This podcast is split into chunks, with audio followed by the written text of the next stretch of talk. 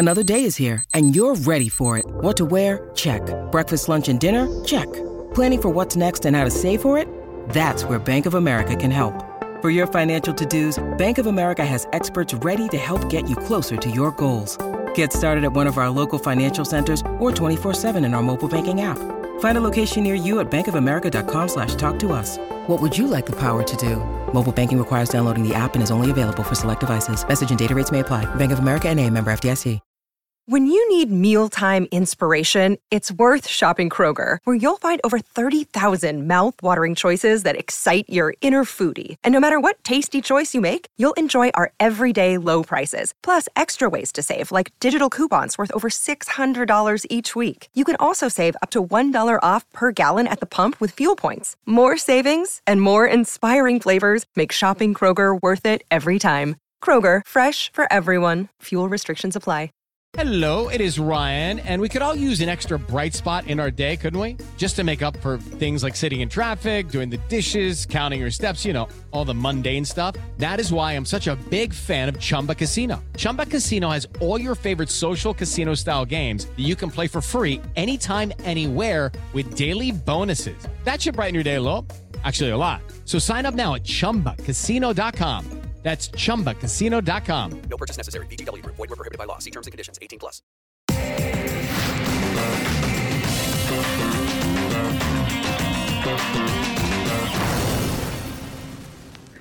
Oh my word! That is one of my the best Test victories I have ever seen. Australia get over the line by just two wickets in an instant classic. This is Cricket Unfiltered. We're wrapping up the fifth day from Edgbaston. Paul Dennett, what a victory! I mean, how good. Marvelous stuff, Menners. G'day, everyone. Um, it's five in the morning here, uh, so apologies for the lack of coherency. Oh, if, that, if it's coherence or coherency, I'm not sure. But yeah, that was amazing. Um, all test match, I thought Australia was going to lose until suddenly, when Cummins and Lyon got together, there's suddenly there's some sort of change in complexion came over the game, and um, I, I, hoped and dared to believe for the first time, and it was um, it was scintillating stuff.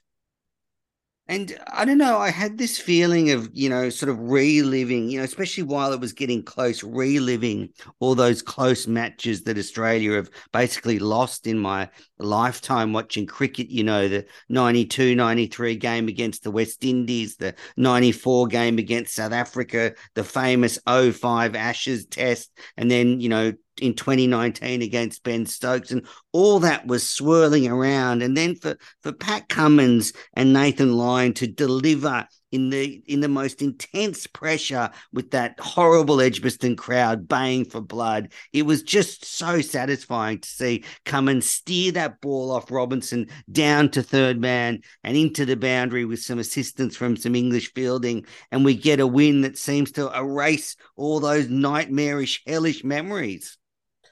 Yeah, I agree with all of that, except uh, don't call the, the Edgbaston crowd horrible. They're, they're the best crowd in world cricket, and you've got to get over that. But um, no, no, you do, you do. They're they're fantastic. I was there in 2019.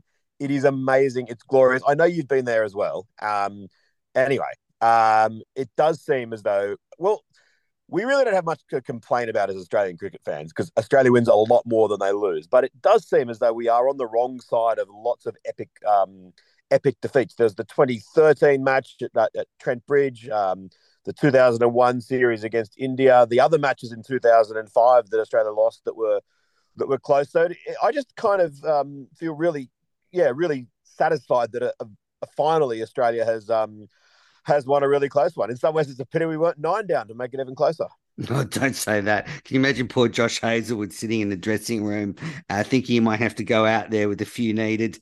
Um, yeah, just just I mean, we should sum up the day, but you know, I watched the the team talking on the media after play, and Usman Khawaja said it's you know the fa- you know his favorite Test match he's ever played in. He was the player of the match for Australia for his century and half century in the second innings, and Cummins was cock a hoop. And you know, you think about him. This is the first Test match back since he's lost his mother.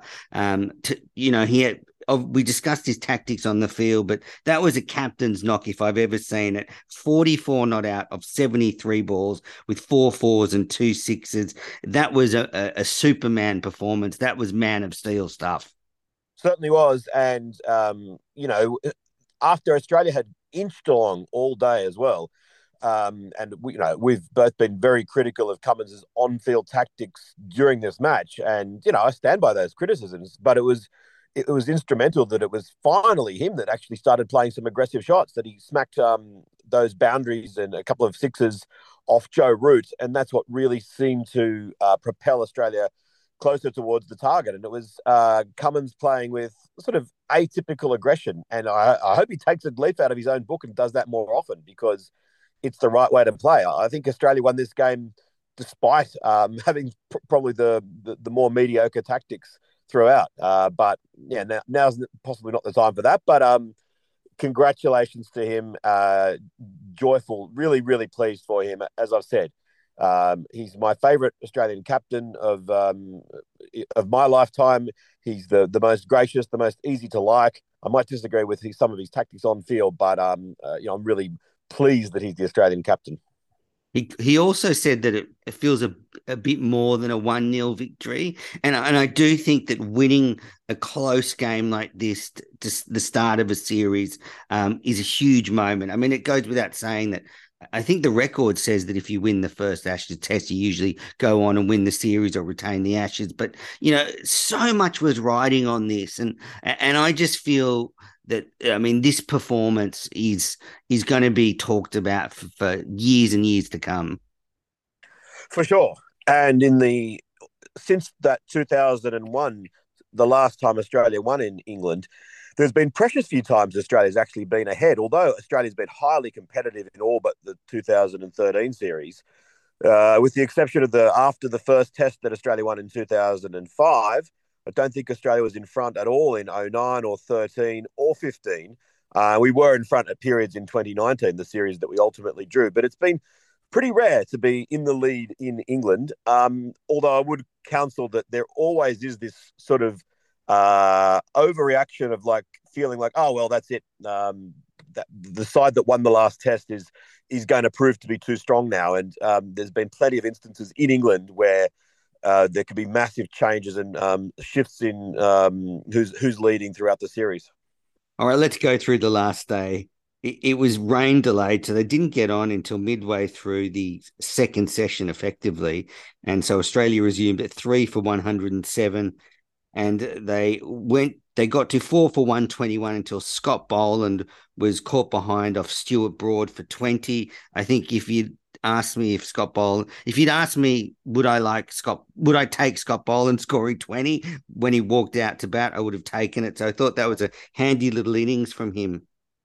Absolutely. I mean, when he walked out to bat, I would have taken him getting a, a duck as long as he survives till stumps. Uh, to, to get 20 is a massive bonus. Yeah, he played really well. And then Travis Head joined Usman Khawaja. And this is where I was getting really nervous because I thought that if Travis Head could score a quick 50 or something, maybe we could motor this target down pretty quickly. But England bowled really well. I mean, uh, in that first sort of hour and a half, they they didn't give many loose balls, and the, their ground fielding was exceptional for an English side, especially. And Usman Khawaja and Head got a bit stuck.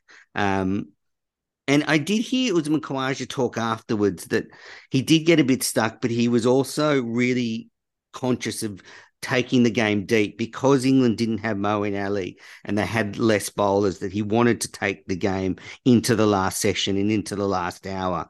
Um, but yeah, then Moeen Ali came on and he got they he got Travis Head for 16. Um, yeah, what did you think of that sort of passage of play where Australia got a bit stuck and then Travis Head tried to take on Ali, but ended up getting caught at first slip? Yeah, it looked like we were getting marooned and weren't going to win. Um, far bet for me to criticise a bloke who scored 206 runs for the match uh, and uh, and ultimately was man of the match and Australia won the match. Uh, I do think that there were times in both innings where Khawaja could have been uh, more aggressive, and um, uh, you know, if you're listening, Aussie, don't don't take that the wrong way. uh, yeah, we love you, buddy. Um, so then uh, at tea, Australia was five for 183 with Khawaja 56 and Green 22 not out. And there was some footage of a bit of byplay between uh, Ollie Robinson and Usman Khawaja. And I would like to point out that the winning runs were hit off Ollie Robinson. So karma came back to bite him. But um, apparently, you could hear in the stump mic, Ollie Robinson said to Khawaja something about, Are you going to try and hit that half volley? And Khawaja said, Well, mate, I can tell why you're not a batsman because that's the rough or something. And then they had a few words as they were walking towards a drinks break. So Robinson's a very unlikable character. And if you're incensing Usman Khawaja, you're certainly doing something wrong. So they go to T5 for 183, come out needing 98 to win. What were you thinking at the tea break, Paul? How confident were you from there? Oh, obviously still gave us a chance, but I, I just kept on thinking that um, if they were going to play in that same way, that it, eventually a ball would come along with their name on it. And I was also conscious of the, the long Australian tail. But on the flip side, the ball was never doing an enormous amount. And obviously the fact that um, Ali, even though he got the wicket of ahead, he was soon taken out of the attack, and it was clear that his finger was not really allowing him to do too much more. Um, and uh, Stokes as well, and we can talk about what he did, but um, he was limited a little bit too. So there was, I certainly still gave Australia a chance, but I think on balance, I still felt that England were going to win at that point. Yeah, I agree. And there was that passage of play after tea where um, Cameron Green was out for 28. He he he was a bit tentative and he was out to Ollie the Clown Robinson, sort of inside edge one, inside edge one back onto his stumps. Um, so he was out for 28. I still think a nice little innings for him. They put on 49 Khawaja and Green. And when you consider he's, you know, fairly inexperienced player in a tense situation, thought that was a nice contribution. And that brought um, Alex Carey to the crease. crease. Um, but then Khawaja was out, bowled by Stokes. The captain got the big wicket. Again, just sort of pushing at one and a little bit tentative, and that made the score seven for 209. At that point, I was getting very nervous because Cummins went out to join Carey. But then Alex Carey was out to Joe Root. And this is where you saw the brilliance of Stokes' captaincy. The second new ball was due, but he kept Joe Root on for one more over and tempted Alex Carey to try and score some quick runs. And he took the bait and was caught and bowled, an absolute cracking catch after Root had dropped a, a tough one off Carey earlier. And uh, Carey was gone for 20. Australia was eight for 227. And I thought at that stage, Australia was gone and Stokes had, had pulled all the right moves. Yeah, it was a very impressive spell of bowling from Stokes, given that his knee was clearly really paining him. Um, the ball that got Khawaja, uh, I had the sound down, and after it, after when they're doing a retrospective, they were showing each ball that he bowled that over and the speeds. And I, I have a feeling that they were going to show that the final ball was notably slower than the other five, and that that's what induced Khawaja to drag it on. Uh, but just as they were about to put the final ball, they had to cut to the, the, the next ball, and, and, they never did show up. But I think that's what was the case. And it was a yeah, an impressive piece of bowling, and his reaction was pretty awesome. As in, he was almost too uh, much in pain and um, exhaustion to celebrate, but it did feel at that moment as that was the as though that was the decisive moment. And again, exactly what you said. Um, felt as though it was a very impressive piece of captaincy keeping Root on. Root took that catch, almost dropped it. Carey was just starting to look dangerous as well. Um, but then I suppose he probably then did make a, mistake, make a mistake in keeping Root on for another over, um, and that's that over that I talked about. That I think Cummins took 14 off it, and suddenly it just felt that the impossible had become possible again.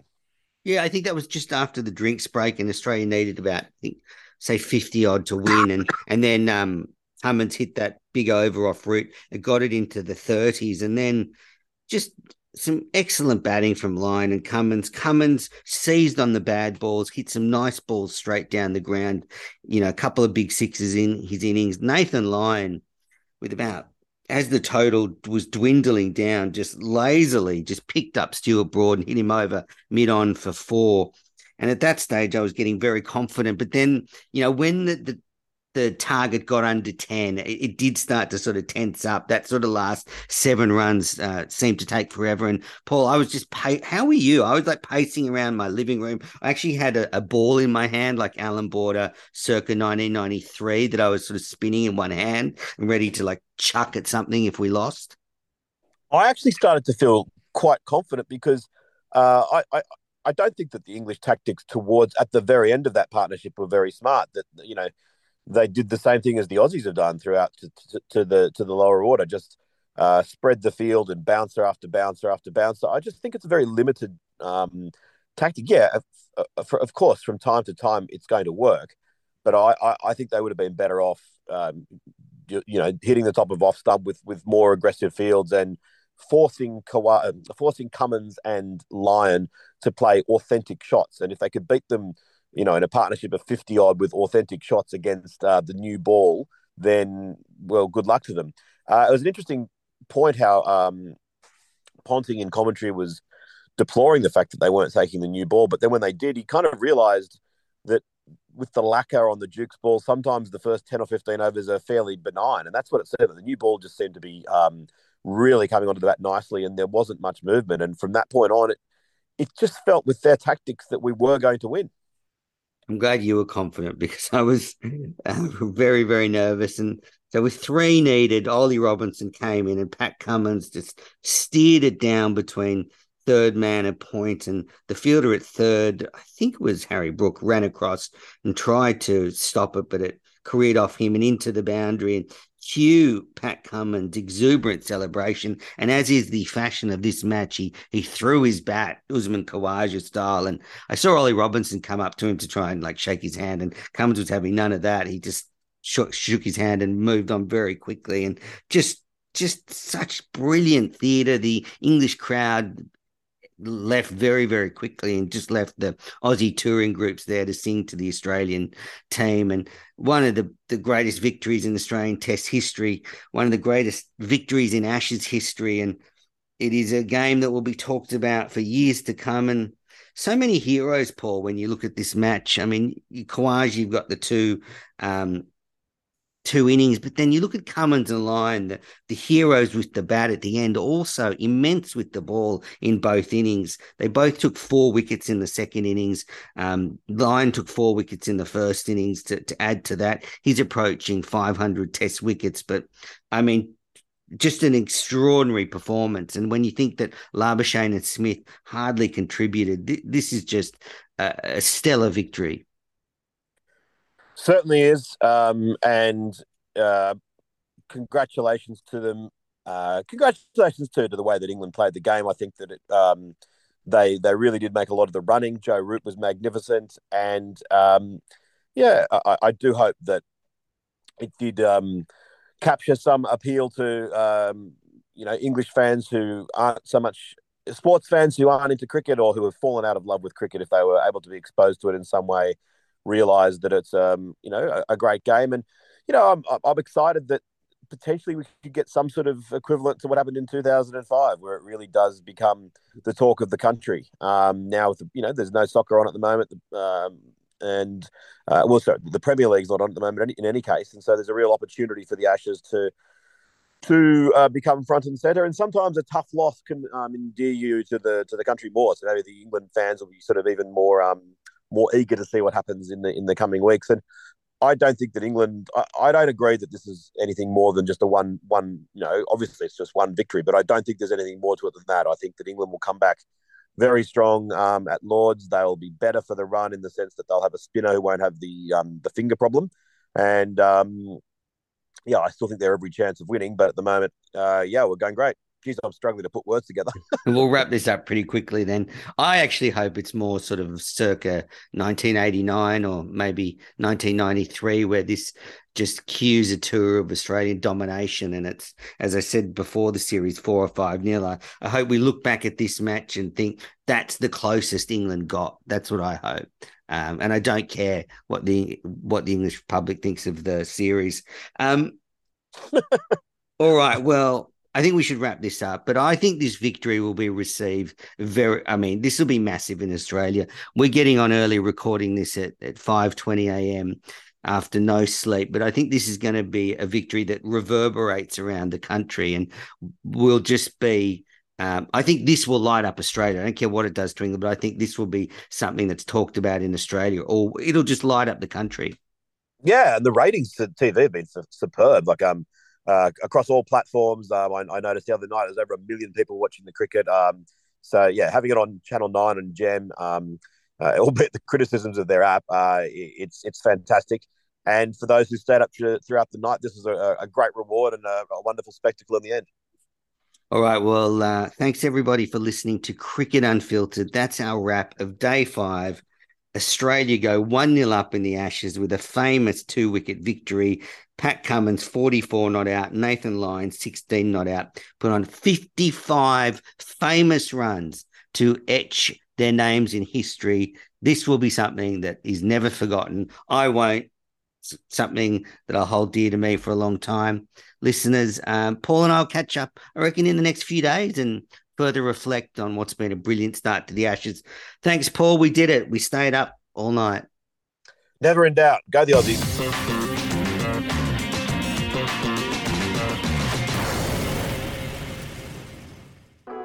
This is a Piccolo podcast production. Sports Social Podcast Network.